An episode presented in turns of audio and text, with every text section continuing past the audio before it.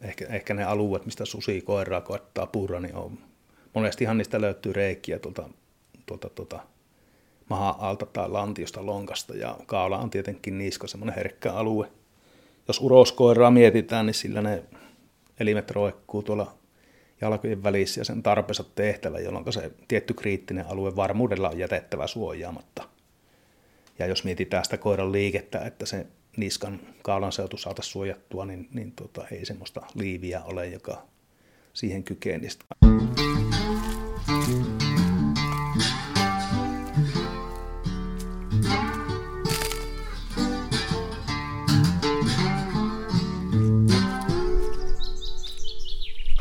Moi, minä on Matti Tieaho ja tämä on Saappaat jalassa. Tällä kertaa mä oon Pohjois-Savossa, Kuopiossa ja mun vieras on Jarkko Repo. Moro. Moris, moris.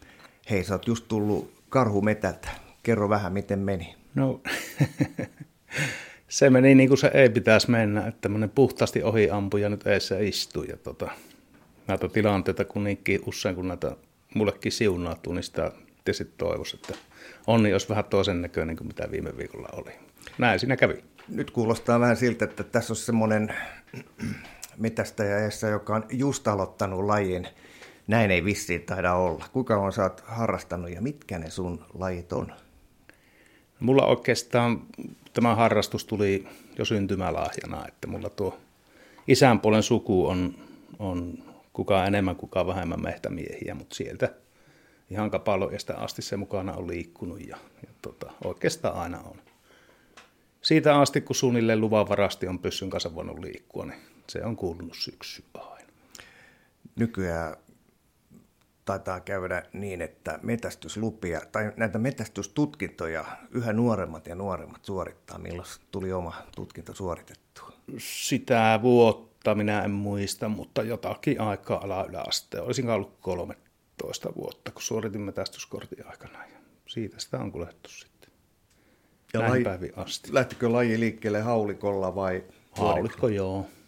Setämiehen, setämiehen siihen aikaan oli nuo ensimmäiset puoliautomaattipereetat tuli markkinoille ja sitä sallaa lainattiin välillä luvankin kanssa ja ensimmäinen ase oli päällekkäs piippunen, taisi olla Angelo Jolly merkiltä. Siitä hieno ase, että se laakessa aina takka tyhjenti molemmat piiput yhdellä vetäisyllä. No niin. Se jää sitten eka syksyn se. Se levis paremmin. Kyllä, kyllä. Olkapää varsinkin. Mikä se oli eka saalis? Eka saalis oli, oli tota, jänis ja sen ammuin 12-vuotiaana. Nyt jo vainata nuo isovanhemmat sekä ukki että mummoni antoivat tämmöisen, tämmöisen tuota, sanattoman luvan käydä sitten aina ite, itekseen kokeilemassa ja en sitä varsinaisesti kieltänyt, jos eivät sitten kyllä suositelleetkaan, mutta sen aikaisen piiklen ai helmikuussa mehtäjänissä. Taisi olla kahden, ehkä 13 vanha, kun se tapahtui minkälainen tilanne se oli? Se oli siis yksin se Piiklenkaan liikkeessä? Kyllä joo, se oli niin kuin Savossa hankkeen helmikuussa on, sitä oli paljon ja, ja tota, pääsin sitä pihasta mummolani pihamalta liikkeelle, jossa on ensin peltoalue, sitten koivikko ja koivikon takana rataa ja siinä välissä tämmöinen hyvinkin tyypillinen jäniksen elinpiiri, tiheitä pusikkoja, peltoja, näin päin pois. Ja oikeastaan se kävi niin kuin oppikirjasta, että viiden minuutin taaverruksen jälkeen niin jänis koiraista ylös ja ja tuota, satuin peilossa olemaan sillä kohti, mihin se juosi. Siihen sitten toisella jäi. Eli e, ei, ei odoteltu tuntikausia. Ei, ei. Ja haukku, ajokin oli lyhyt. Vai? Ehkä viisi minuuttia maksimissaan, mitä sitä nyt mieleen jää, mutta kokonaisuus no, kyllä palo. Hei, kun tilanne on se, että ei ollut sellaista se oli vähän niin kuin sellainen äänetön sopimus, että jos haluat, että voit mennä, niin mitä sitten, kun sä tulit sen jäniksen kanssa? No kyllähän ne tyytyväisiä oli. Ei sitä pahoilla ole. Se kuului siihen päivän appeeseen. Setämiehet metästi paljon niin kuin isäkin. Ja tota, se oli osa, en välttämättä sitä toimeen tullut, mutta kuitenkin ruokapöyttä ihan koko ajan. Mm. Tyytyväisiä olivat vanhukset. Saitko vie jäniksen kotiin vai annotko? Ei, kyllä se naatettiin ja, ja käsiteltiin ja hyödynnettiin siinä ihan, ihan tota, mummolan keittiössä ja leviuunissa ja ruokapöydässä. Mm. No sitten lajin harrastus on jatkunut ja nyt sä oot sitten, miten sinun nyt voisi luonnehtia, oot sä spessu karhumies vai onko muutakin lajeja?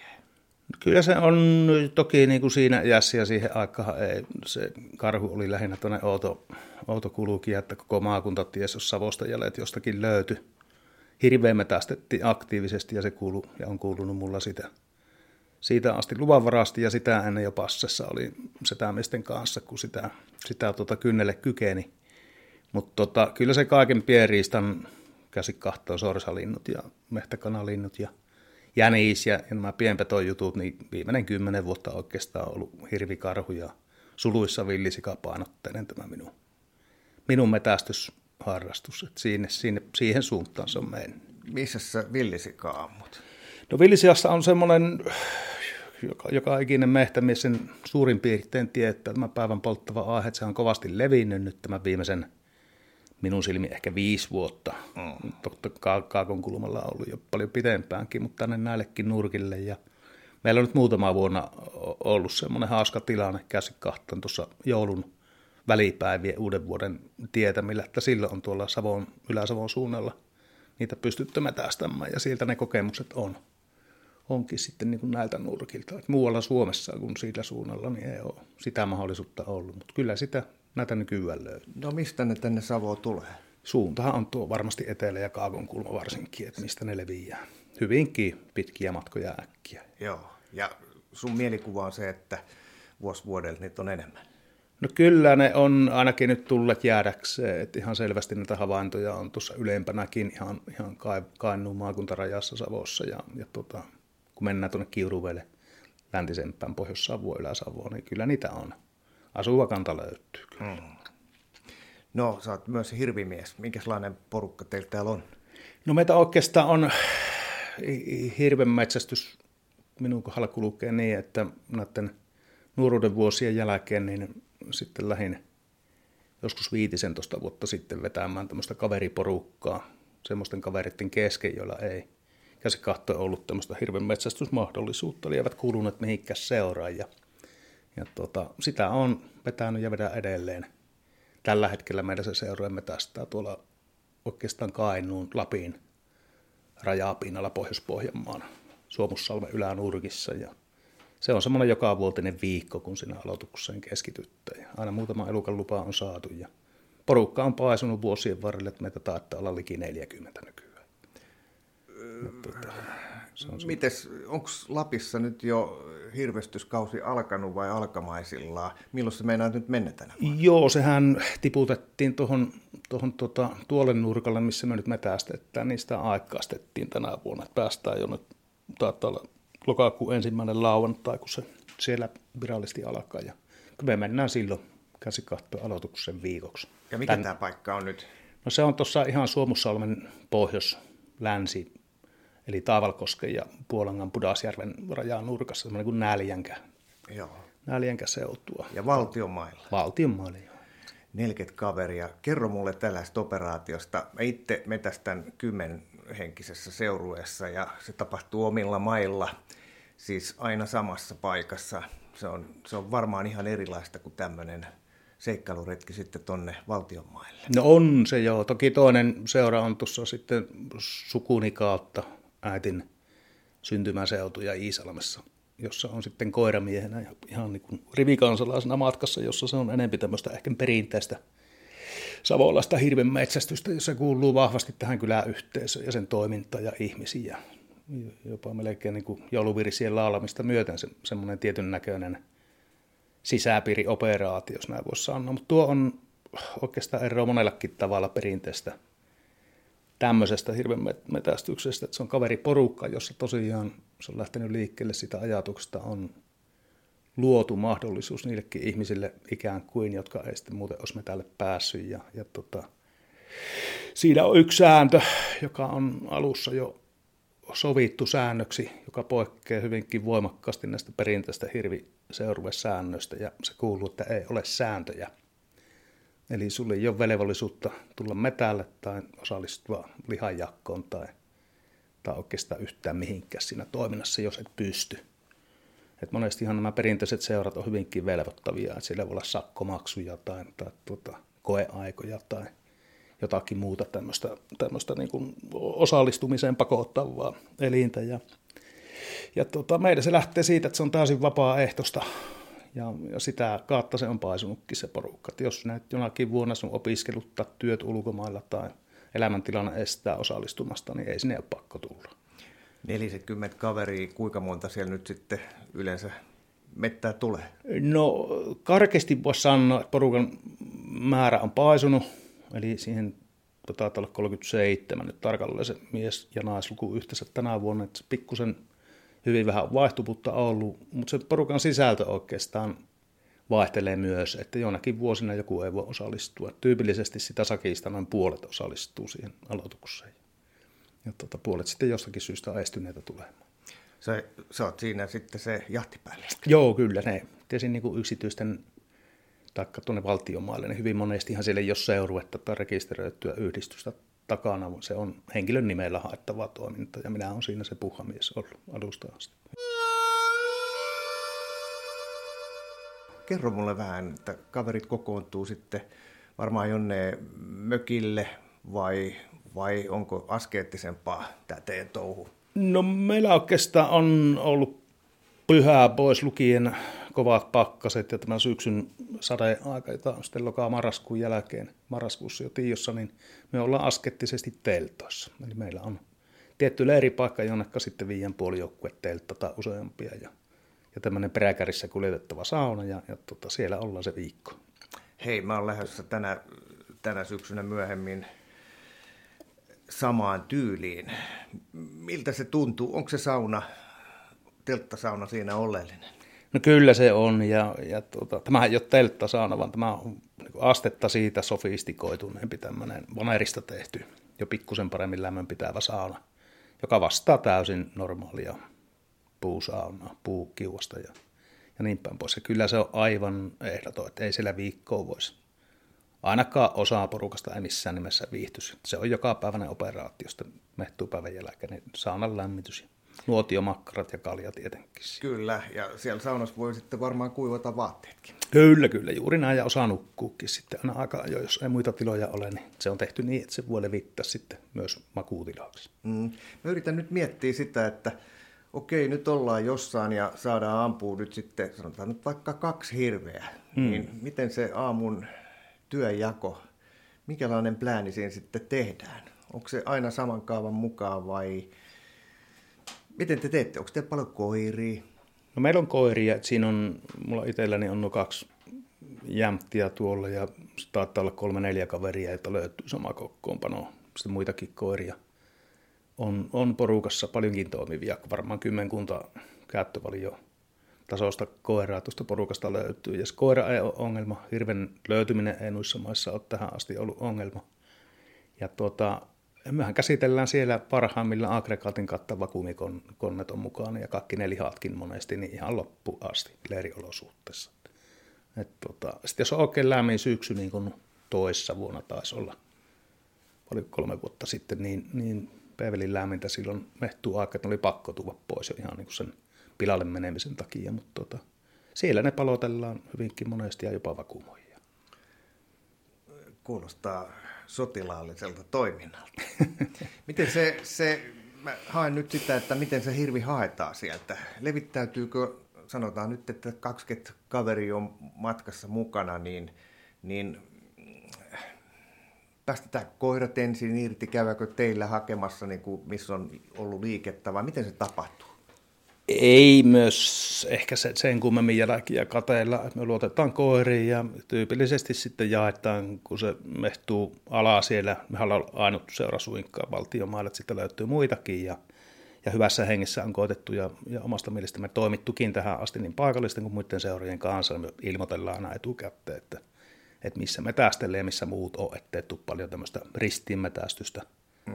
Uroskoirat ei tappele keskenään ja, ja tota, ei liian ahasta ja jaetta ne alueet siis isommassa kuvassa ehkä etupeltoon seurojen kanssa, kuka on missäkin ja sitten tämän seurueen sisällä, niin, niin joilla ei mahdollisuuksia niin paljon ollut, niin koetetaan vaalia niitä miehiä, katta naisia, että pääsisi ampumaan ja, ja tota, sitten myös niille koirille, joilla ei kokemuksia on, niin koetetaan niitä tilanteita tuoda. Katsotaan maa, jonne kaira lasketaan ja jaetaan, jos 20 ukkoa on mukana, niin viisi per koiramies sitten se vastaa sitä apulaispäällikkönä, että miten sitten passit muodostuu. Ja jos näyttää sille tilanteita yhdellä tai kahdella kohdalla, niin keskitetään se mehtuu sitten niiden alueiden ympärille. Et tota, tämähän on hyvin osa uusimmista miehistä naisista nyt välttämättä vielä niin ehkä jyvällä siitä taistelusuunnitelmasta ole, mutta vanhat kokeneet miehet tietää jo heti, miten toimia. Et tota, se on semmoista vähän kuin automaattista. Miten se yhteydenpito? No se on WhatsApp tänä päivänä. WhatsApp. Aivan ehdoton, kyllä. Okay. Et se, mä en ole koskaan tykännyt näistä korvalle tulevista kihisijöistä, kaiken maailman pikkupuhelimista, että ne minusta enempi häiritsee kuin niistä hyötyä, mutta WhatsApp on semmoinen, että, että tuota, se toimii todella tehokkaasti viestimenä kaikille kyllä. Mutta siinähän sä et näe, missä kaverit on. Kyllä, WhatsAppissa ei, mutta toki niin kuin koiraohjelmat tänä päivänä on niitä, joista mitään ohjelmaa enemmän mainostamatta, niin kaksi isompaa ja taitaa vielä yksi pienempi toimittaja löytyä näille. Eli teillä on kuitenkin ne, kyllä, ne kyllä, kartat kyllä. on käytössä, näette missä kyllä. kaikki liikkuu. Juuri näin, se on aivan ehdotonta, että joka ikinen tietää joka ikisen koiran ja joka ikisen vielä tärkeimmän metsästäjän paikan koko ajan. Mm, mm. Miten se, koirat on varmaan tässä tapauksessa niin kuin hyvin koulutettuja, että ne pysäyttää sitten ne hirvet? Joo, hir- hirvikoirasta minä olen sitä mieltä, että sitä ei voi kouluttaa. Että se joko osaa se homman tai sitten ei. Ja se on sitten sitä ukon aktiivisuudesta kiinni, että minkälainen koira sitä muotoutuu. Että jos ukko ei nouse sohvasta, niin hyväkin koira menee pilalle. Ja toisaalta todella aktiivinen hirvikoiramies saa vähän huonommastakin toimivan koiran toisinaan.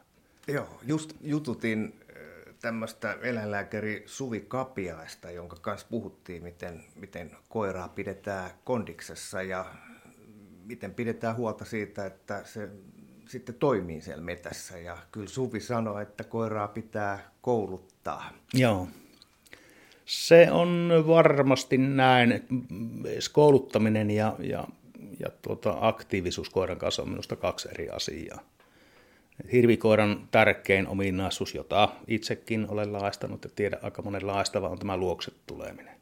Ja se on aivan ehdottomasti se ensimmäinen ja aika pitkälle ainoakin koulutettava asia koiralle, että et tämmöiset, jos puhutaan käyttökoirista, joku Saksan koira tai vastaavia, joille opetetaan kaikenlaisia temppuja ja, ja tota, taikojakin, niin ne on minusta vähän niin kuin hirvikoiralle ehkä turhia osin koirat monesti on tarhaeläimiä, niin kuin ne minulla on hyvinkin pitkälle. Ja, ja tota, luokset tuleminen on se, jota pitäisi opettaa paljon. Saa sen koiran sitten pois siltä metästä silloin, kun tarvetta, mutta kyllä mä oon eri mieltä eläinlääkärin kanssa siitä, että nyt hirveästi pitäisi kouluttaa. Miten sen saa sitten tulemaan luokse nimimerkki eräässä seurueessa kauan seurannut tilannetta? No se, se on sitten toinen tarina, että siinä vaiheessa, kun koira alkaa sitä käyttökokemusta enemmän olla ja sille hirviä enemmän ammutaan, niin sitä huonompaa se monesti on se poissaanti. Et valitettava usein ne sinne on sitten jääneet ja jäävät niin pitkässä aikaa kuin itse haluavat.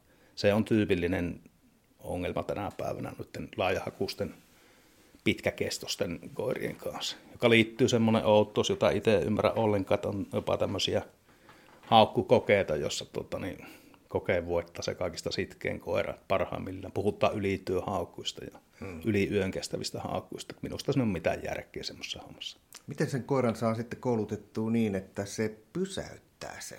No, sehän on koiralla verissä, että sitä ei voi kouluttaa. Se, se koira toimii. Pysäyttää. Kyllä, kyllä, kyllä. Se on pysäyttävä hirvikoira, se on vähän niin kuin Suomen ajokoira jäniksen perään, että ei, ei sitä kouluttaa voi. Sillä se vietti on, sitten sitä ei ole ja se pysäyttävä hirvikoira toimii vaistiensa varassa. Se ei minusta ole koulutettava ominaisuus ollenkaan. Tuolla oli sulla pihalla kaksi jämptiä. Pysäyttääkö? Kyllä, kummatkin toimii erittäin hyvin pysäyttävän hirvikoiran mallin mukaisesti. No, sä oot paitsi hirvimies, niin tässä kun teen täällä sun kartanossa tätä, tätä podcastia, niin tässä on meidän ympärillä kolme karhun taljaa, eli myös karhuhomma onnistuu. Miten se siihen on lähtenyt? niin kuin alkuun sanoin, niin onnistuminen, millä onnistuu. Tämä ohiampuminen viime viikolta takana, mutta se tota, oikeastaan veri veti aina matkaan siihen ja, ja nyt kun tämä karhukanta paisu semmoisessa, kun paisuja on paisunut tämän viimeisen oikeastaan kymmenen vuoden aikana, niin siihen on tullut parempi mahdollisuus. Eli näitä lupia on, ja, ja kun ihmisiä oppii tuntemaan, niin myös niitä metästysmahdollisuuksiakin muualla kuin tuolla porohoitoalueella. Ja tota, siihen vaan on ehkä tämän metsästävän kaveripirin kautta niin jostakin syystä ajautunut, jos näin voisi sanoa. Tuossa sanoit äsken, että perustit tämmöisen seurueen, kun kaverit ei pääse hirviporukoihin. Mun mielestä karhujengit on niin mystistä porukkaa kuin voi vaan olla. Että tota, miten pääsee karhun ampujaksi? Joo, sehän on, on juuri näin, että, että ne, tota, minä en ihteni kovana karhumiehenä pidä. Mä muutamia on kunnia tuntea semmoisia ihmisiä, jotka todella on sitten kovia karhumiehet. Niillä on tunnustaa joskus jopa yliluonnollinen kyky löytää ne karhut. Ja, ja tota, vuodesta toiseen niillä se onnistuminen toistuu. Ja se ei näillä perustu mihinkään muuhun kuin erittäin pitkäjäntteeseen työhön koirien kanssa ja toisaalta siihen miehen pitkäjäntteeseen työhön siinä metästystilanteessa.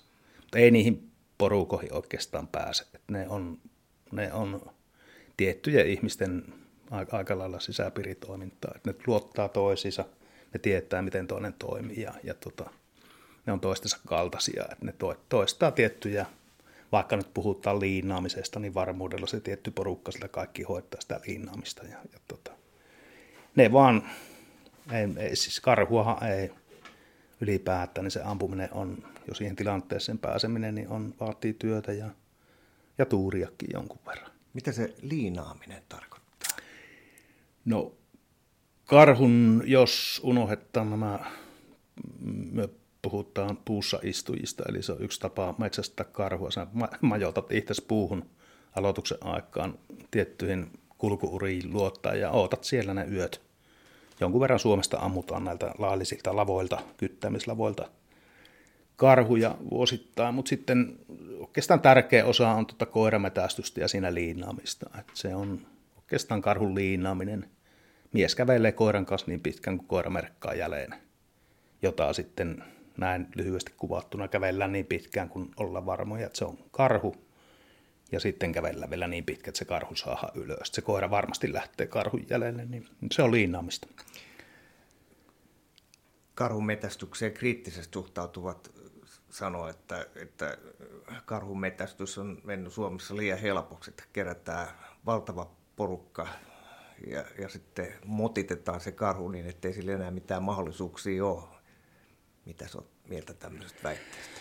No se valtaosi ei pidä paikkaansa. Että kyllä se karhutilanne tyypillisesti on haastavaa. Että et jopa niille miehille, jotka on kokeneita sen kanssa ja koirille, jotka on tottuneita karhua käsittelemään, niin ei se suinkaan eräksi jää läheskään joka, joka kerta eikä lähimaillekaan niin. Mutta toki löytyy tilanteita sitten niin sanottujen ongelmakarhujen poistamisessa itsekin joskus semmoisessa operaatiossa mukana olleena, jossa karhu on motitettu muutaman ehkä saa hehtaarialueelle ja saahan sata miestä ympärille ja sitä karhua työstää kolme koiraa, niin eihän siinä lopputuloksen tietää kaikki. Mutta ei näitä tilanteita paljon ole. Että, että jos poistetaan sitten ihan täysin, täysin ongelmakarhu, en lue sitä metästyksestä, se on enemmän sitä ongelmien hoitoa ja poistamista tästä metästysyhtälöstä, niin, niin kyllä karhun saaminen on haastava ja vaikeaa tänä päivänä. Edelleen. Mikälainen projekti karhun metästys on? Sehän on niin, että kun se oliko se nyt 20. päivä, kun se alkaa, niin 22. päivä niitä ei enää juuri ole. Eli tehdäänkö jo ennen sitä karhujahti sesongin alkua suunnitelmat, on tehty tarkkailua, tiedustelua. Miten se kääntää juttu? No ylipäätään jos lähdetään siitä metsästysmahdollisuudesta, niin sullahan täytyy tulla metsästysoikeus karhun pyyntiin. Ja jos tullaan tästä poroalueesta eteläksi, jossa se on valtion luvat valtiomalle ostamalla – kohtuu simppeliä. Sen kun menet ja yrität tänne etelämässä, niin jo se, että sulla on se metsästysoikeus näille pelialueille yksityisten puolilla, ne vaatii joko seuran jäsenyyttä tai sitten seuran vierasluvaan. Jos katsotaan Lieksaa, niin aika moni seura tänä päivänä on käsi kahtoin kieltänyt vierasmetsästykset. Se ei onnistu kun seuran jäseniltä, eli, eli maanomistajilta katta vastaavilta. Ja, ja tuota, Mitä mieltä olet? Onko tämä oikein? No kyllä sen tietyllä tavalla ymmärrän täysin täysin, että tuota, hirvittävän kova paine tietylle alueelle tuolla itempänä on. Sinne on, vaikka nyt Lieksa, niin että se on kirkkaasti nerinumeroinen se luku, kun sinne sitä porukkaa muualtakin kuin paikkakunnalta kerääntyy silloin 20. päivä. Ja, ja tuota, täytyyhän sitä jotenkin rajoittaa. Mm. Ja maaomistajilla tietenkin on tämä oikeus luonnostaan. Niin kuin sanoit alussa, niin ohi tuli nyt ammuttua. 20. päivä lähit liikkeelle.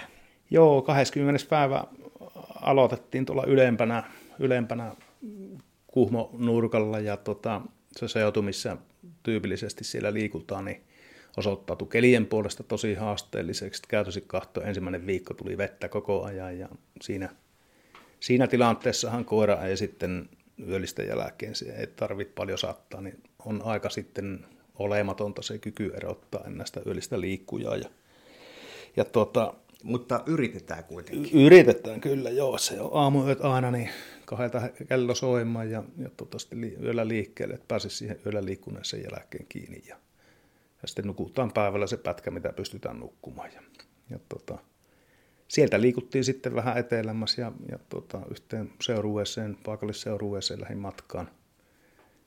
Heillä on vähän haasteellinen, eikä ihan vähäkään haasteellinen tämä metästysalue. Se on pois lukien, kun muu pohjois niin äärimmäisen hirvirikasta se seutu, joka aiheuttaa tietenkin tuommoiselle hirvikoiralle aina haasteen. Ja toisaalta se maaston profiili on, on hyvin haastava. Sillä on aika paljon raivaamatonta, todella tihekasvusta aluskasvustoa ja metsääkin ja toisaalta maastoprofiili on, on, se on yhtä ylä- ja alamäkkeä. Ei ole maailman helppoa metästettävää se mutta toki karhuja on. Mm. Ja tota, siellä kävi sitten niin kuin kävi, että tota, saatti havainto yöllä karhusta.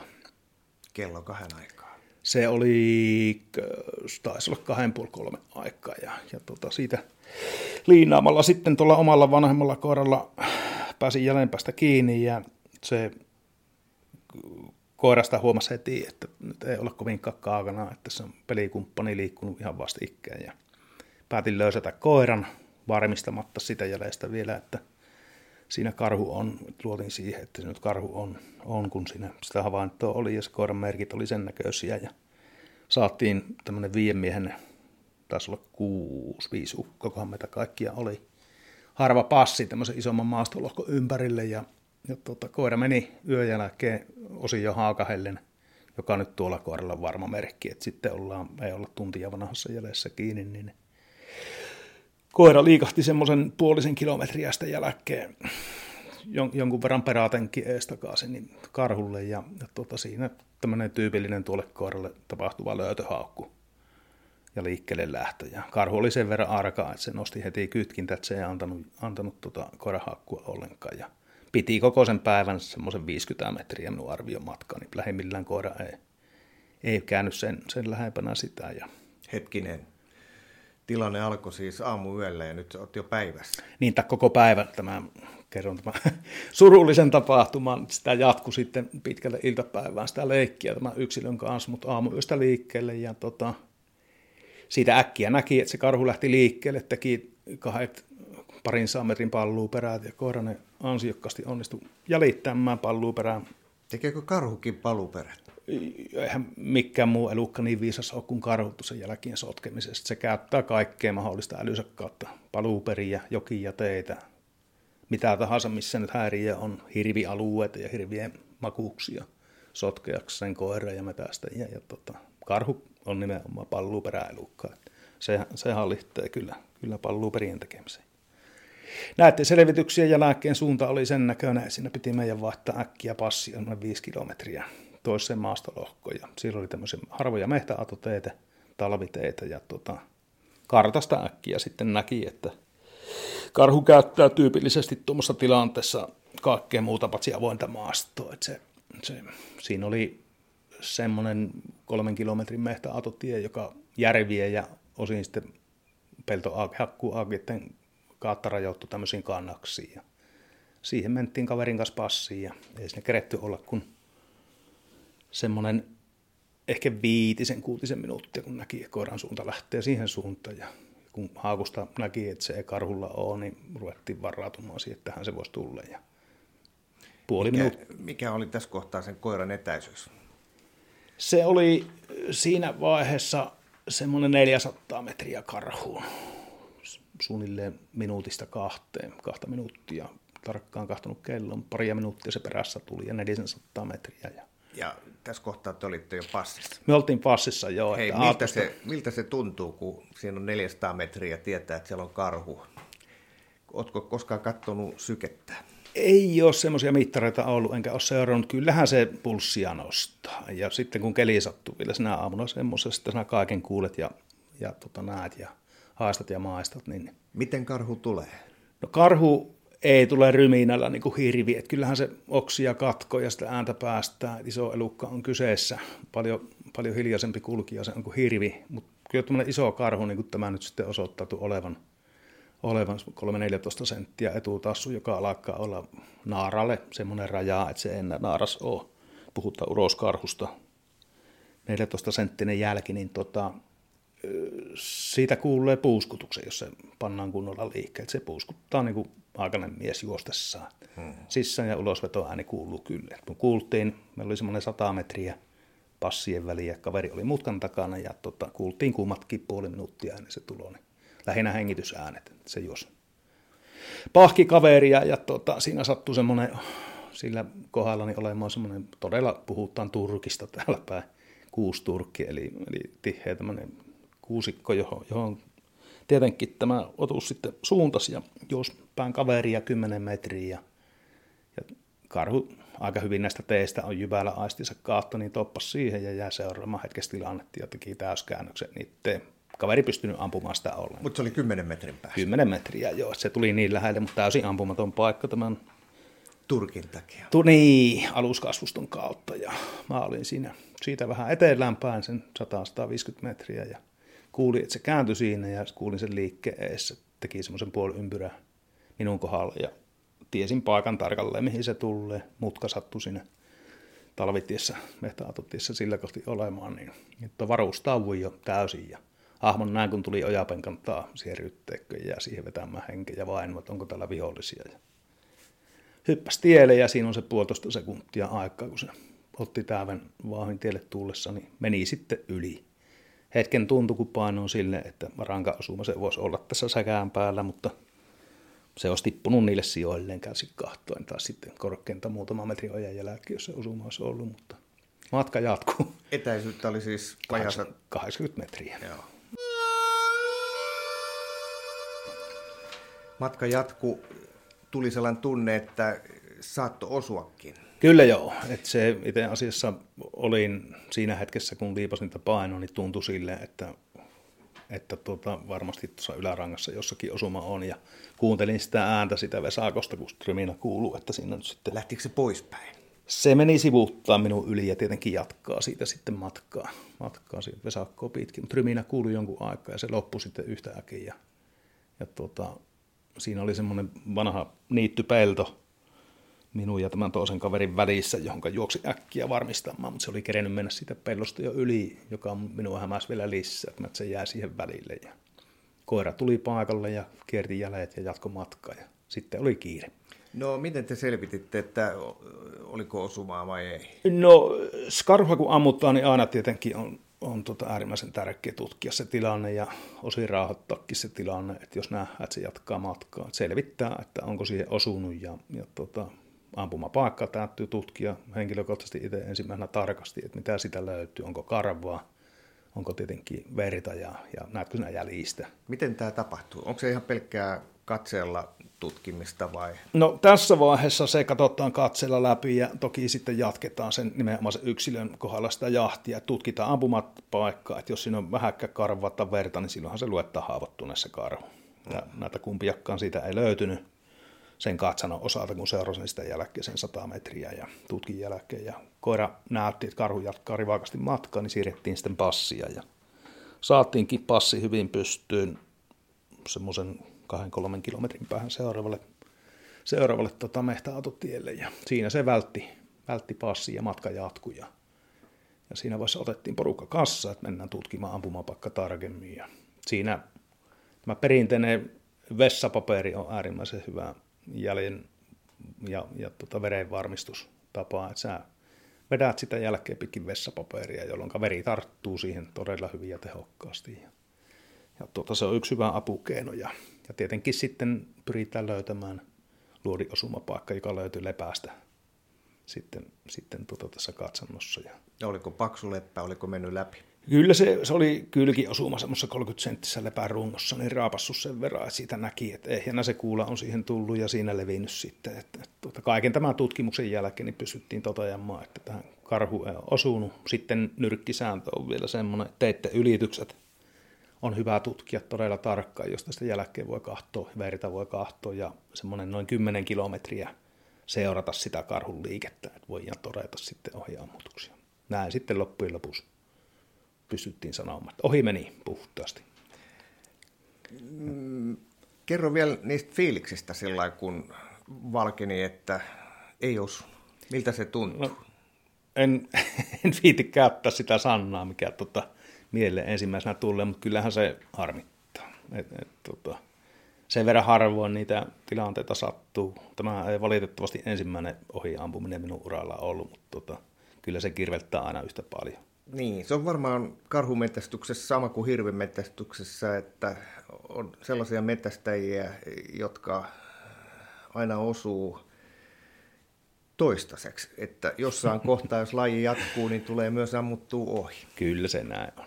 Ei, se on sen verran jännä tilanne kuitenkin aina, ja tuossa vielä kävi niin äkkiä, vaikka kuinka valmistauduit, niin kyllä se, joka paljon metästää, niin näitähän sattuu ei pitäisi sattua kyllä. Mutta... Mites tämä Tämä on taas tällaisten ulkopuolisten väitteitä sillä, että, että karhu on oikeastaan helppo ampua. Jos ei osu, niin se lähtee tulee kohti ja sehän vaan isonee se maali, että on helpompi osua. Ei se pidä paikkaansa. Karhun ensimmäinen reaktio on pakoreaktio kyllä, ja kyllä se pyrkii niin kuin aivan kuten hirvikin, niin siinä vaiheessa vaan pakenemaan ja pelastamaan nahkansa. Että Toki sitten, jos se tilanne on ilmeinen, että se nyt on ollut kohti tulossa ja se nyt älyää siinä eessä ja on haavoitettu, niin kyllähän se päälle voi tulla, mutta ei karhu suinkaan semmoinen ihmissyöjä on niin kuin kansa yleisesti luulee, että nyt päälle olisi aina tulossa. Mm. Kyllä se reaktio on yleensä pakoreaktio. Sulla on kolme kaatoa, kuinka läheltä ne on ammuttu? No viime syksynä päivän työskentely omalle koiralle pääsi ampumaan viimeisimmän karhun ja se matka oli siinä illan hämärissä semmoinen 450 metriä. Aivan vastaava tilanne kuin nyt tämä, tämän syksyinen paljon lähempänä ja se tippuu ranka osumasta niille sijoille, että se halvasi siitä takapää ja, ja tuota, toki niin kuin keula säily toimintakuntoisena ja hetken aikaa sinä sai tosissaan pelätä tuon koiran puolesta, että kun se kävi, kävi tuohon karhun turvan päälle kiinni eikä päästänyt sitä irti, mutta karhulla ei onneksi sitten raajat pelannut enää niin, että se olisi pystynyt koiraa kahmimaan syllissä. Mutta, mutta tuota, se oli semmoinen ja kolme, neljä vuotta sitten tuo iso naaras, minkä ammuin, niin siinä oli 70 metriä. Samanlainen oikeastaan tilanne, että koira haakussa kaverin laika sitä työsti oikeastaan koko yö ja sitten, sitten 25 pääsi aamulla ampumaan monen, monen kilometrin päässä sitä se yön työskentelyn jälkeen ja se tippui niille sijoille ja taisi olla 11 vuosi ensimmäinen, niin, niin tota, suunnilleen vastaava tilanne oli silloin. Että koira on noissa aina ensiarvoisessa asemassa ja roolissa ja, ja tota, hankala on minun ihteni kuvitella muuten metästävän kuin koiran kautta. Miten muuten sitten kävi tälle ohjaamutulle karhulle nyt sitten tänä syksynä? No sille kävi loppujen lopuksi niin, niin kuin kävi sille, mitä ohi ammui aikaisemmin kahta karhua elämässäni ohi on ampunut ja oikeastaan molemmat on kopiota toisistaan, että, että tuota, se siirtyi hyvin voimakkaasti pitkänkin matkaa, tämä semmoisen 6-7 kilometriä. Koiralle tuli työskentelymatkaa 21 kilometriä tämän karhun kanssa ja, ja se siirtyi semmoiselle alueelle, mikä on, missä oli hirvet päivänmakauksilla ja, ja tuota, koira väsyy sitten, ei niin hirveän hyvässä kunnossa vielä kesän jäljiltä, niin sen 20 kilometrin jälkeen niin, että se tuli melkein omasta halusta pois ja sitten koetettiin muilla koirilla, niin niiden riesaksi koitu sitten osin kokemattomuus ja osin ne hirvet. Se meni hirvien makauksi ja sotki jälkeensä sinne ja jatkomatka. Siitä on havaintoja kyllä nyt ollut sitten sen jälkeen. Tiedän, että on elossa tälläkin hetkellä tämä kyseinen karhu. No miten tämä teidän jengi, saitteko te yhtään karhua tänä syksynä? Ei, sille porukalle ei, ei ammuttu yhtään karhua. Se oli se oikeastaan ainut hyvä paikka, paikka tota, tänä vuonna. Ja kävi näin. Oliko te, olitteko te nyt sitten yhden sateisen viikon vai oliko tämä pitempikin rupea? Tämä oli toinen porukka, että me oltiin tämä sateinen viikko, ensimmäinen viikko tuossa ylempänä Kuhmon puolella kahdesta mihin yhden toisen, toisen tota, ihmisen kanssa ja, ja innokas, innokas karhunmetästä ja, ja tota, sitä jakauduttiin. Sitten hän lähti tämän varsinaisen metsästysseurasen matkaan tuonne, tuonne tota, eteläisempään Savoon, Savon Karjalan nurkkaan metälle ja siellä saavatkin sitten ammuttua ison karhu. Hän ampui ohi samalla tavalla kuin minä siinä sitten päivää ennen minua ja, ja tuota, hänen kaverinsa saa seuraavana päivänä tämä ison karhu ammuttua ja, ja tuota, tämä porukka oli eri porukka, jossa nyt sitten tapahtui tämä minun ohi ampuminen. Karhun kaato herättää tietysti kaikenlaisia fiiliksiä suomalaisissa. Jotkut on sitä mieltä, että niitä ei saa ampua. Mitä mieltä olet? No, kyllähän niitä on metsästettävä, että tuo Pohjois-Karjalan karhutilanne on tällä hetkellä sen näköinen, että itse asiassa väittäisin, että se kanta on vielä paljon isompi kuin mitä nyt on sen kuviteltu olevan. Ja kannanhoidollinen metsästys on ainut tapa pitää, pitää se kanta kurissa niin, että siitä ei suurempia ongelmia tule. Toki karhuongelmien tuottamisesta voi olla myös montaa mieltä, että eihän se juurikaan aiheuta kotieläinvahinkoja ja, ja toisaalta niin ei liikennevahinkoja, niin kuin hirvi, ei taimikkotuhoja tai muutakaan. Et ehkä ne vahingot on pieniä, mutta, mutta joka tapauksessa niin se kannanhoidollinen metsästys, niin kuin Suomessa sitä harrastetaan, niin on, on kyllä suotavaa jatkossakin.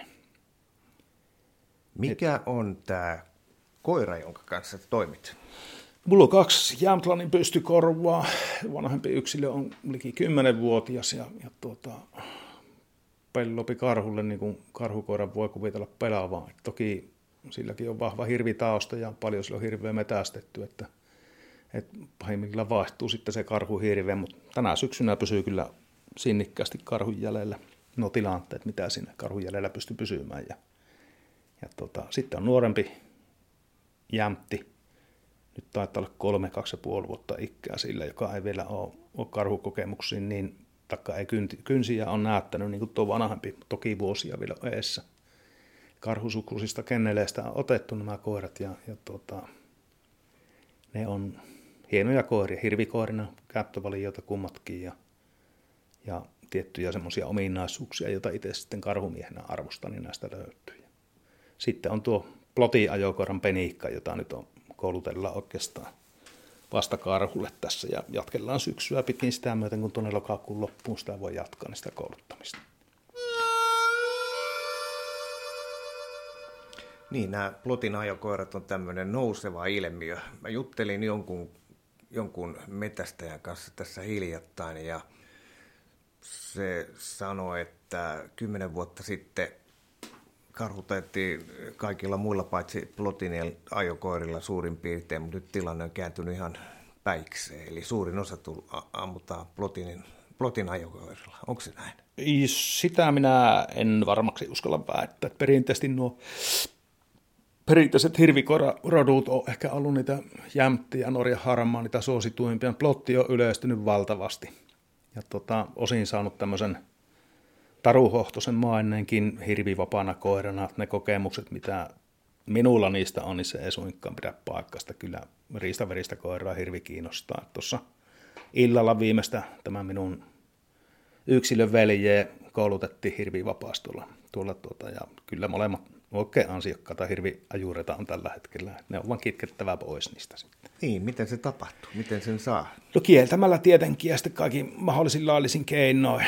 keinoin et, et, tota, hankalahan se on, mutta toki niin kuin se kieltäminen ja sitä jäljestä pois opettaminen niin kaikesta tärkeintä. Ja, ja tuota, pyrkiä sitten niin kuin tuottamaan se karhun jälki mieleisessä ja liinata paljon karhun jälkeen. Ja ja tota, hankalahan se on. Se, se on näin, että jos koiraa verivettää kovasti jollekin jäljelle, niin vaikea sitä luontoa vastaan taistella. Mm, ja jos se karhukin sitten älyttää koiria niin, että se käy niillä hirvin makauksilla ja Joo. kaikkea tätä. Se, se on se tyypillisin karhun metästyksen hankaluus, että, että tuota, karhu sotkee jälkensä hirven jälkeen.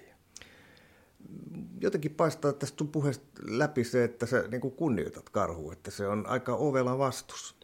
No kyllä se on ovela vastus. Tuossa viime vuonna ylempänä Savossa Isalmen nurkilla meillä se ainokainen lupakarhu, joka sinne saatiin, tai karhulupa meillä oli, niin kävi sillä tavalla siinä alkutilanteessa, että, että tuota, sitä haavoitettiin lievästi sitä karhua, sinne tuonne niskan päälle, selän päälle ja arpi ja tota, hukattiin se siinä tilanteessa, vaikka sitä yötä päivää siitä käsi kahtoon seurattiin ja pyrittiin seuraamaan, niin kyllä se onnistui siitä huolimatta perästään kovat karhumiehet ja kovat karhukoirat tiputtamaan ja, ja vasta siitä reipas viikko, niin sitten löydettiin se toiselta puolelta oikeastaan maakuntaa. Tiedettiin, missä se on ja, ja tota, saatiin se erääksi. Saitte liinattua sen. Joo, kyllä, ja siinä sattui vielä niin hieno tuuri sitten, että tämä kaveri, joka sitä haavoitti lähtötilanteessa, niin pääsi sitten hoitamaan tämän homman loppuun, mutta reikähän sitä löytyi. Joskin semmoinen reikä, että se ei haitanut tätä elukkaa. Olisi pärjännyt talvia, oli jo siitä aika hyvin kuntoutunutkin, että raapasu nahassa, mutta, hmm. mutta loppui hyvin kaikki hyvin. Mutta on se äärimmäisen viisas elukka, että tiedän käsittämättömiä tilanteita, missä itse on sitä selvitellystä karhun jälkeen, niin kyllä se täyttää että käyttää, käyttää vesistöjä, käyttää teitä ja, ja tuota, käyttää kaikkea mahdollista hyväkseen todella taidokkaasti siinä eksytyksessä. Onko se niinku fiksu? Kyllä se on. Kyllä se on fiksu, fiksu elukka. Hirvi on, on hölmöläinen karhu verrattuna. kyllä, kyllä. Hei, kun sä oot paljon viettänyt aikaa metällä niin hirvien kuin karujenkin kanssa ja kun ollaan nyt täällä Pohjois-Savossa ja tämä sun metästysalue on, niin kuin sanoit, tämä itäinen Suomi, niin mikäslainen uhka tämä susi on metästyskoirille? No susi on todellinen reaalinen uhka ja, ja välitön uhka tällä alueella ja oikeastaan läpi Suomen pois lukien tuo porohoito, ylempi porohoitoalue. Et, et koko keskinen eteläinen Suomi siitä nyt kärsii. Ja, ja tuota, se on uhka, joka on joka ikisen korilla metsästävän mielessä koko ajan. Et, et se kanta on paljon paisunut ja, ja tuota,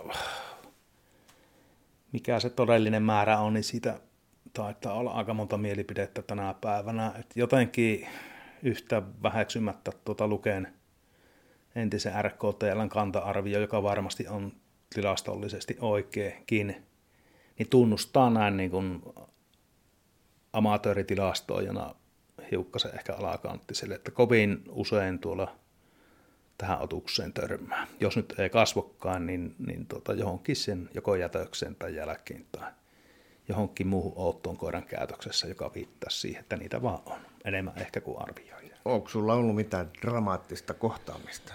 Henkilökohtaisesti mulla ei ole sitä kokemusta onnekseni, että minun koira olisi koskaan siihen törmännyt. Itse on päässyt muutaman kerran tämän, tämän tota, elukan tuolla luonnossa näkemään. Ja tota, olen säästynyt siitä, että minun koirat olisi koskaan joutuneet tähän suden repimisen piiriin, mutta kyllä näitä omastakin porukasta löytyy näitä kokemuksia, että koiria on tapettu ja koiria on revitty. Ja tuostakin hirviporukasta yhdeltä kaverilta on pystykorvan tappaneet sudet ja, ja tota, toiselta ajokoiraa repineet ja karhunmetästyskaverilta yhtä, yhtä koiraa useamman kerran repi, repineet saamatta sitä hengiltä. Kyllä se on. Niitä on, näitä tilanteita sattuu, valitettava usein. Suomalainen metästyskulttuuri perustuu ihan poikkeuksellisen isoin osin koiran käyttöön. Miten me klaarataan tämä tilanne? Tässähän on koko, koko metästyskulttuuri vaarassa, jos jos tilanne jatkuu tällaisena. Niin, tuossa suuresti kunnioittamani nimeltä mainitsematon kuhmolainen vanhan linjan karhunkaataja sanoi jo edellisen koiran kohdalla, että hän ei enää koiria tule ottamaan, mutta näin vaan näkyy pennu ottaneen. Minulla kävi hirvihommissa niin, että, että aikanaan tulla itempänä Kainussa hirviporukkaa vedin, tätä nykyistä porukkaa. Meillä oli silloin maat tuolla itäisessä Kuhmossa ja tota, me luovuttiin siellä metästämisestä susien takia. Et se kävi niin ilmeiseksi ja, ja tuota, selväksi se niiden vuosien aikana, kun siellä oltiin, että jossakin vaiheessa vahinko sattui. Ja, ja tota, vaihdettiin sitten, lopetettiin, ei, ei anottu sinne lupia eikä olla metsästetty siellä hirveä karhua kyllä, koska tyypillisesti koira on siinä tilanteessa asti kytkettynä, että se on hallittavissa paljon paremmin kuin mitä hirvenmetästyksessä. Ja, ja vaihdettiin sitten tuosta tuon oikeastaan Nurmeksen ja, ja tota, sen alueen kautta tuonne ylemmäksi, jossa ollaan sitten susivappailla vyöhykkeellä. Ei sitä voi välttää mitenkään. Se ei ole olemassa keinoa, jolla koira sudelta säästyy, jos se tilanne on syntyväksi. Et siihen ei aata, aata tuota minkäänlaiset taikatemput eikä mekaaniset suojavälineet, että siinä käy huonosti minun näkemyksen mukaan. Se ainokainen konsti on lopettaa koirametästys, että sitä välttyy. Niin, mutta tähän ei varmaan tarvi mennä. No toivottavasti ei. Meillä on aika paljon metästäjiä, jotka, joilla isolla osalla on vielä koiria ja jos ajattelee kaikkia niitä metästystilanteita, joissa itse on ollut, niin, niin se, eihän sitten tulisi mitään ilman koiria. Joo, nä, nä, se on, on tuon sanoo ehkä vähän sarkastisestikin, että lopetetaan koirametästys, itse tulee sitä jatkamaan niin pitkän kuin jalat liikkuu. Ja varmasti moni muukin, mutta, mutta niin kuin susilta suojautumista vastaan tällä kannantiheydellä, mikä se tänä päivänä on, niin, niin siihen ei minusta ole konstia. Jonkun verran auttoi nuo radiopannat, jotka nyt on sitten sammutettu tai sitten sattumalta sammuneet samana päivänä, mutta, mutta eihän se tuo varmuutta lähimainkaan, jos niitä nyt kahdella tai 30 on, kun kanta on varmuudella useissa, useissa sadoissa mitattavaa, niin, niin tota siitä susien sijainnista, että sulla on se riski aina läsnä, kun sä koira irti päästät. Niin, nyt, nyt tulee vaarallinen kohta, eli vedän kyllä vahvasti ulkomuistista – on sellainen mielikuva, että viime kaudella, metästyskaudella sudet äh, raateli reilut 50 koiraa. Ja jotenkin tämä on vielä vaarallisempaa, ihan kun olisin jostain lukenut, että Metästäjäliitto tai Luke, ehkä ne yhdessä varotteli, että, että kanta, susikanta on kasvanut niin, että, että tänä kautena tullaan menettää vielä enemmän koiria. Näinkö tässä käy? Mulla on täsmälleen sama mielikuva kuin sinulla tuosta asiasta, että reilu 50 koiraa meni ja varoituksia annettiin. Varoituksia annettiin siitä, että panat ei näy. Ja näitä koiria on mennyt. Että tuossa on ikäviä kuvia mullakin kännykässä metsästystovereilta ja kavereilta. Paljonhan nämä kuvat liikkuu, jossa koira on kuollut tai koira on revitty. Ja tota, toivoisin kovasti, että näitä ei tulisi yhtään enempää kuin mitä nyt on jo tullut kyllä se sille pahasti näyttää, että susikanta paisuu ja sitä, sen annetaan paisua. Tämmöinen kantaa rajoittava metästys niiden kokeiluvuosien jälkeen, niin sitä ei enää ole, ole tuota, se on mahdollista, että vaikka lupia haetaan, niin niitä ei anneta. Valitusprosessi on sen näköinen, että se, se tota, metästys saadaan keskeytettyä milloin vain osin mitättömilläkin valituksilla. Ja tota, kanta tulee paisumaan ja metästyskoiran vahingot yleistyy. Näin siinä vaan käy. Niin, nythän Metästäjäliitto on taas kovistellut tässä ihan, ihan viikon parin sisällä, että miten, miten päättäjät siellä Arkadianmäellä saisi eteenpäin tätä kannanhoidollista metästystä. Mm. Mitä luulet, saadaanko me? No se, jos nyt sanon, sanon rajuusti, että kun edustan tämmöistä – suurta rikollista tänä päivänä, kun on, on tämmöinen vajaa 50 heteromies, joka on metästä ja ajaa moottoripyörällä, niin tota, minun mielipide tästä hallituksesta ja ylipäätään niin kuin politiikasta tänä päivänä, niin parempi tietää sanomatta, mutta eihän siinä niin kuin, se on sanahelinää, että tähän mikä metästysliitto voisi vaikuttaa. Politiikka päättää ja politiikka on kovin erinäköistä kuin minun mielikuva järkevästä politiikasta on tänä päivänä. Mutta kun Ruotsissakin harjoitetaan kannanhoidollista niin. metästystä susien kanssa, Ky- ihan fakt- varma, että ei onnistu meille? Ei se tule onnistumaan. En, en usko, että ikinä tämä, ehkä kannanhoidollinen metsästys jossakin vaiheessa näennästi onnistuu, koskaan sitä kantaa ja sillä voida hoitaa. Kyllähän sitä kantaa hoidetaan tuossa toisellakin suunnalla kuin Ruotsissa – mennään vähän eteenpäin Suomesta, niin, niin tota, kovin aktiivisesti koko ajan, eikä se siitä kuole. Tässä on semmoinen kumma perspektiivivirhe, että on, on tota, EU kaikki ne osin hyvinekin säännöksineen niin kuvittelee ja käsittelee tätä asiaa tässä tapauksessa kovin paikallisesti. Et susi on harvinainen siellä ja täällä ja, ja sitä tosiasialta halutaan ummistaa silmät, että se on osaa tämmöistä kymmenien tuhansien euroasialaista laumaa, jossa se ei tule varmuudella häviämään, vaikka sitä kuinka hävitettäisiin jossakin päin ongelmineen. Ja tota, se, että sitä nyt paikallisesti jossakin Savossa on 220, niin kokonaisuus unohtuu. Niitä tulee tulta idästä lisää.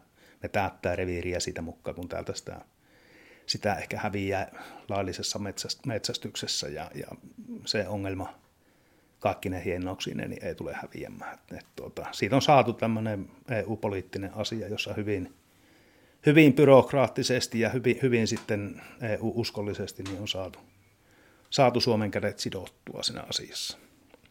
Onko meillä sama mielikuva siitä, että Karjalassa suorastaan maksetaan tapporahaa susista? No se ei perustu minulla mielikuvaan, että mä oon jonkun verran kulkenut tuolla Venäjän puolella metällä ja, ja tota, tähän kokemukseni nojalta, niin se toimii just näin, että sillä maksetaan edelleen tapporahaa susista ja, ja on, on tota, tiettyjä palkkioita siitä, että niitä nitistellään siellä ja, ja se sama elukka on täällä tuosta rajan takana, niin ei se se 50 kilometriä tunnu pariin päivää yhtään miltään. Et, et, tota, kovin se tuntuu kummalle, että se täällä on niin, niin käsittämättömän varjeltu ja salaperäinen ja salamyhkäinen ja suurta kunnioitusta herättävä elukka, kun sitä vihaattaan tuossa rajan takana. Kumpaakaan äärilaittaa ei välttämättä kannata, mutta ehkä järkipäässä tuossa asiassa pitäisi pystyä toimimaan kuitenkin täällä. Varmistan tämän vielä, että sanoitko äsken, että, että karhuna, jossa susi ei ole niinkään vaaraksi kuin, kuin sitten taas tässä massa hirvenmetästyksessä? No näin se on, että se kuuluisa liinaaminen, että toki nyt puhun vain omasta puolestani ja kokemuksieni puolesta, että karhutilanteessa koira pidetään tyypillisesti kytkettynä loppu asti, että sitä ei lasketa irti ennen kuin on varma, lähinnä hirvien takia käsitys siitä, varma käsitys, että karhu on koira edessä, jolloin se saadaan siihen tilanteeseen, mutta siitä eteenpäin se on yhtä iso riski kuin hirvenkin kanssa metästäessä. Mutta hirvikoira työskentelyhän on semmoista, että koira lasketaan vapaassa hakuun. Toki tätä muotoa on paljon karhupiirissäkin, mutta itse en edusta sitä, että koirilla paljon haitutetaan. Sitten kyllä se koetetaan sitten miespelissä koiran kanssa yhdessä varmistaa, että se edukka on edessä. Mm. Se tekee siitä turvallisemman. Itse työskentely on ihan yhtä vaarallista kuin hirven mestussakin sitä suden näkökulmasta. Niin, ja jos nyt ajatellaan tällä kansantaloudellisesti tätä asiaa, niin, niin hirvi on kuitenkin, sen, sen metästys on vuosi vuodelta enemmän perustuu koirien käyttöön. Ja sitten meillä on lisääntyvä metsäkauris ja, ja valkohäntäpeura kanta, joita niitäkin voi varmaan koirilla ajaa, joskaan koirat ei ole samoja, niin tämä kaikki vaarantuu, jos susikanta lisääntyy. Kyllä se näin on. Näin on se kaikki vaarantuu ja, ja on jo vaarantunut, että on alueita, joissa, joissa tota metsästys on mahdotonta koirien kanssa, etelämpänäkin. Että riski on ilmeinen. Niin, äsken jäi kesken se, oli niin monipolvinen äh, leikkaus. Äh, sä oot itse pohtinut myös koirien äh, suojaamista susilta. Onko se mahdollista? Joo, sitä on, on pohtineet paljonkin ihmiset ja, ja jopa siitä on teollisia virityksiä Suomessakin tänä päivänä, että koiraa pyrittäisiin suojaamaan mekaanisesti, teknisesti jollakin tavalla.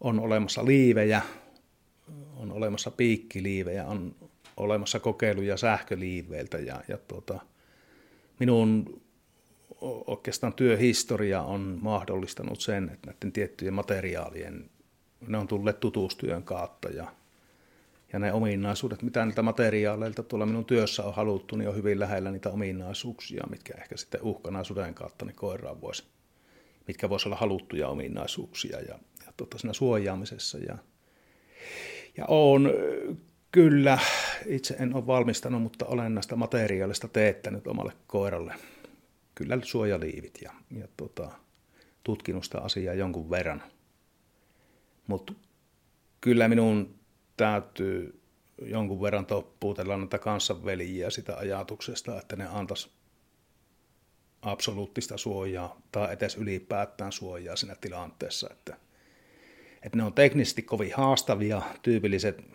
ehkä, ehkä ne alueet, mistä susi koiraa koettaa purra, niin on, monestihan niistä löytyy reikiä tuolta, tuolta, tuolta maha alta tai lantiosta lonkasta ja kaula on tietenkin niska semmoinen herkkä alue. Jos uroskoiraa mietitään, niin sillä ne elimet roikkuu tuolla jalkojen välissä ja sen tarpeensa tehtävä, jolloin se tietty kriittinen alue varmuudella on jätettävä suojaamatta.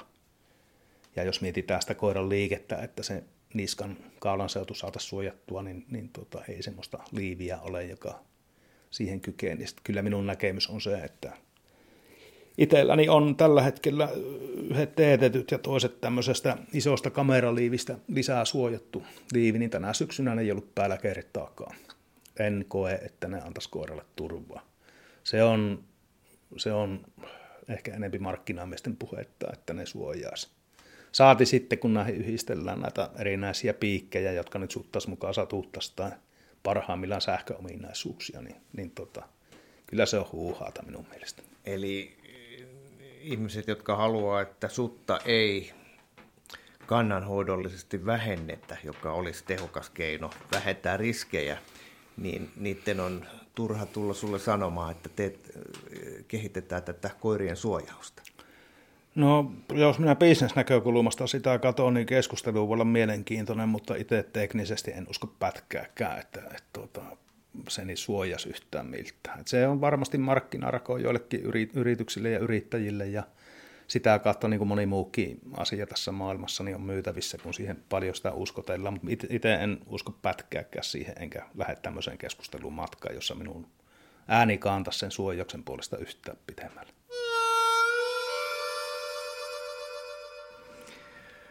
Jarkko, otetaan loppukevennys, meni niin synkkiin vesiin tämä homma. Kerro mulle joku ensimmäisenä mieleen tuleva metästysmuisto. Nyt nämä karhut on käyty läpi. Onko mitään, jäikö jäljelle mitään? No kyllä se tota, paljonhan näitä erikoisia muistoja on, mutta nuorena miehenä sorsa, sorsajahista tulee yksi muisto mieleen, kun tuon setävainan kanssa paljonkin kulettiin tuolla Iisalla, missä oli semmoinen kuin Veimpiä Lahti Savola sitten, eli Vedenpään Lahti. Ja tota, siinä samassa vennessä toki opeteltiin sitä, sitä metästystä. Et mulle sattui tämän kuuluisan kahdesti laukeavan Angelo Zolin kanssa semmoinen tappas joskus aikana, että kun muutamia, jotka tunnetusti varsin vahikkaasti lentää, meillä puhuttaa, että monesti hävittäjiä verrataan taivalla taviin, että nyt on tavi tulossa, kun hävittäjä lentää, se ääni kuuluu. Niillä on kyllä sitä nopeutta ja onnistuu ampumaan yhtä niin, että se osuu ja ja tota, kyseisen vanha herra jo edes menneen kanssa siinä. Toinen kokassa, toinen perässä istuttiin. Ja kun nähti, että kun se sitä sivu, sivulta osuu siihen, että se tulee komin meitä kohti se elukka sitten siinä loppuliidossa. Ja niin kävi, että kohteen oikeastaan sijainti ei muuttunut, mutta kuva isoontui. Ja se lojahti siihen venneen laittaa venneen sisälle niin, että, että setää vainalta lenti kahvikuppi järveen.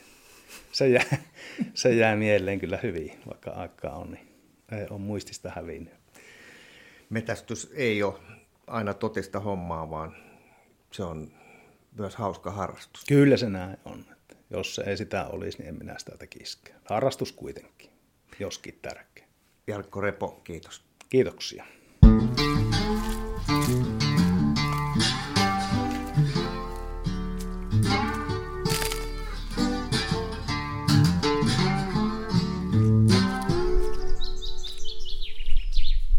Tämä on Kouvolan Sanomien Saappaat jalassa podcast. Pysy ajan tasalla paikallisista asioista ja tilaa Kouvolan Sanomat diginä edulliseen tutustumishintaan osoitteessa kouvolansanomat.fi kautta podcast-tarjous.